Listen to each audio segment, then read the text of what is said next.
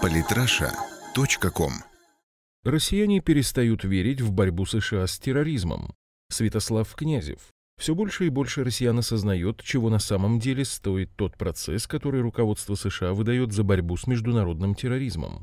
И хотя Барак Обама пафосно называет Штаты страной героев, преградивших путь беде, подобные заявления все сложнее воспринимать всерьез. Признанный недавно иностранным агентом Левада-центр опубликовал результаты социологического исследования, свидетельствующие о том, что жители России в последнее время стали более объективно смотреть на процесс борьбы с международным терроризмом и роль в нем Соединенных Штатов Америки. Так до минимума упало количество респондентов, считающих Россию и США союзниками в борьбе против террористов. 47% опрошенных заявили, что и Москва, и Вашингтон действуют по отдельности, в своих интересах. Десять лет назад такой точки зрения придерживалось только чуть более трети участников опроса. В то, что РФ и Штаты союзники, верит только 22%, так как 10 лет назад в союзнические отношения в этой сфере двух стран верили 39% респондентов. 45% опрошенных считают, что теракты, направленные против США и их союзников, в той или иной мере спровоцированы действиями самих западных государств. Обратной точки зрения придерживается 40% респондентов.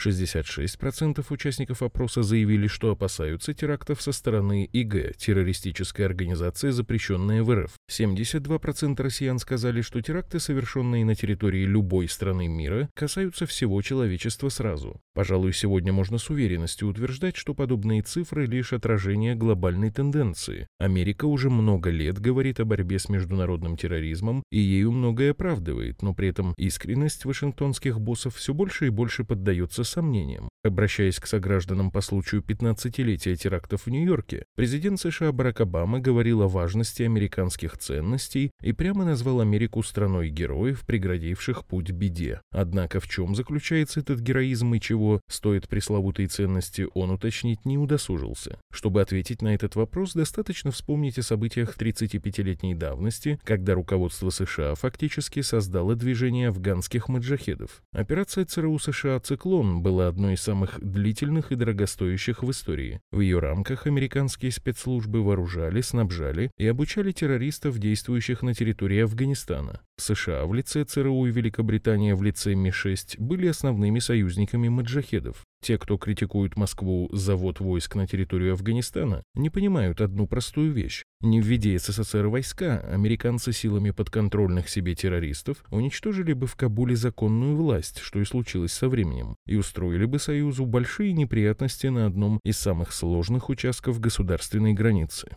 В итоге проблемы в 90-е все же возникли, но они были не так сильны, как планировалось изначально. После развала Союза американцы на время попросту утратили интерес к дестабилизационным действиям. В рядах поддерживаемых и фактически управляемых США и Великобританией маджахедов против светского кабульского правительства и советской армии воевали Усама бен Ладен, будущий основатель Аль-Каиды, террористическая организация, запрещенная в РФ, и Абу Мусаб Аззаркауи, соратник бен Ладена, в составе группировки которого в будущем зародится ИГ. В 90-е часть вооруженных и обученных США маджахедов уйдет в Талибан, террористическая организация, запрещенная в РФ, с которым американцы потом будут так увлеченно воевать. Вышеупомянутый Абу Мусаб Аззаркауи, кстати, личность весьма примечательная. Биография и конкретный род занятий этого террориста в речах американских чиновников и на страницах американских СМИ менялись в зависимости от того, какими были цели Вашингтона. Именно он был одной из ключевых фигур в истории с пробиркой Колина Пауэлла, при помощи которой обосновывалась необходимость вторжения НАТО в Ирак. Абу Мусаб Аззаркауи объявили связующим звеном между Саддамом Хусейном и Усамой бен Ладеном в вопросе передачи химического оружия, которого, как оказалось, на самом деле не существовало. Соратник бен Ладена стал виновником и того, что американским войскам пришлось оставить во власти экстремистов города суннитского треугольника Ирака. Он якобы убил горячо нелюбимого ФБР Николаса Берга, а затем был использован американскими медиа для того, чтобы отвлечь внимание мировой общественности от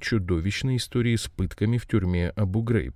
По странному стечению обстоятельств, этот террорист был удивительно полезен американскому режиму. Ничего уже не стесняясь, использовали американцы и европейцы террористов-исламистов в ходе так называемой «арабской весны». Радикалов натравили на признанные всем миром режимы Каддафи, Мубарака, Асада. И если в Египте военные смогли провести быструю и эффективную контрреволюцию, то Сирия и Ливия оказались погружены в многолетние кровопролитные войны, в результате которых сотни тысяч людей были убиты, а миллионы получили ранения или лишились крова, став в итоге беженцами. При этом сенатор Маккейн не стеснялся лично проводить встречи с террористами, связанными с Аль-Каидой и ИГ, а военно-воздушные силы США якобы по ошибке регулярно сбрасывали контейнеры с оружием не на позиции антитеррористических сил, а прямо в руки боевикам исламского государства. Подготовленные же американскими инструкторами боевики умеренные позиции дружно с оружием и техникой сдавались террористам и переходили на их сторону. Впрочем, это все уже частности. О деталях можно спорить, но два факта являются неопровержимыми.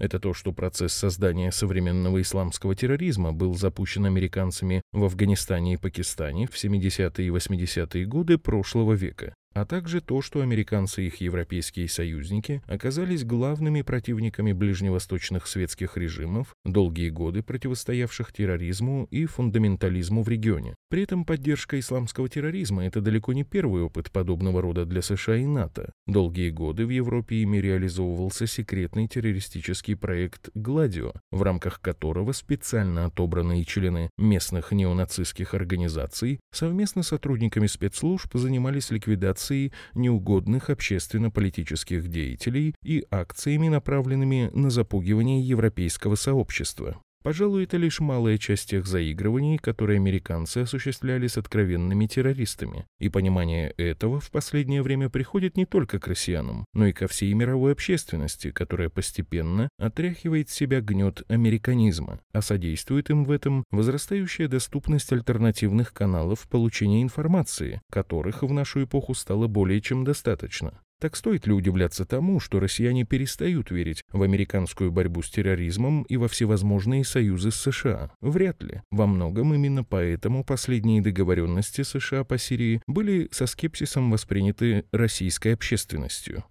Подписывайтесь на наш канал в Телеграм. Самые интересные статьи о политике и не только. Читайте и слушайте каждый день на сайте polytrasha.com.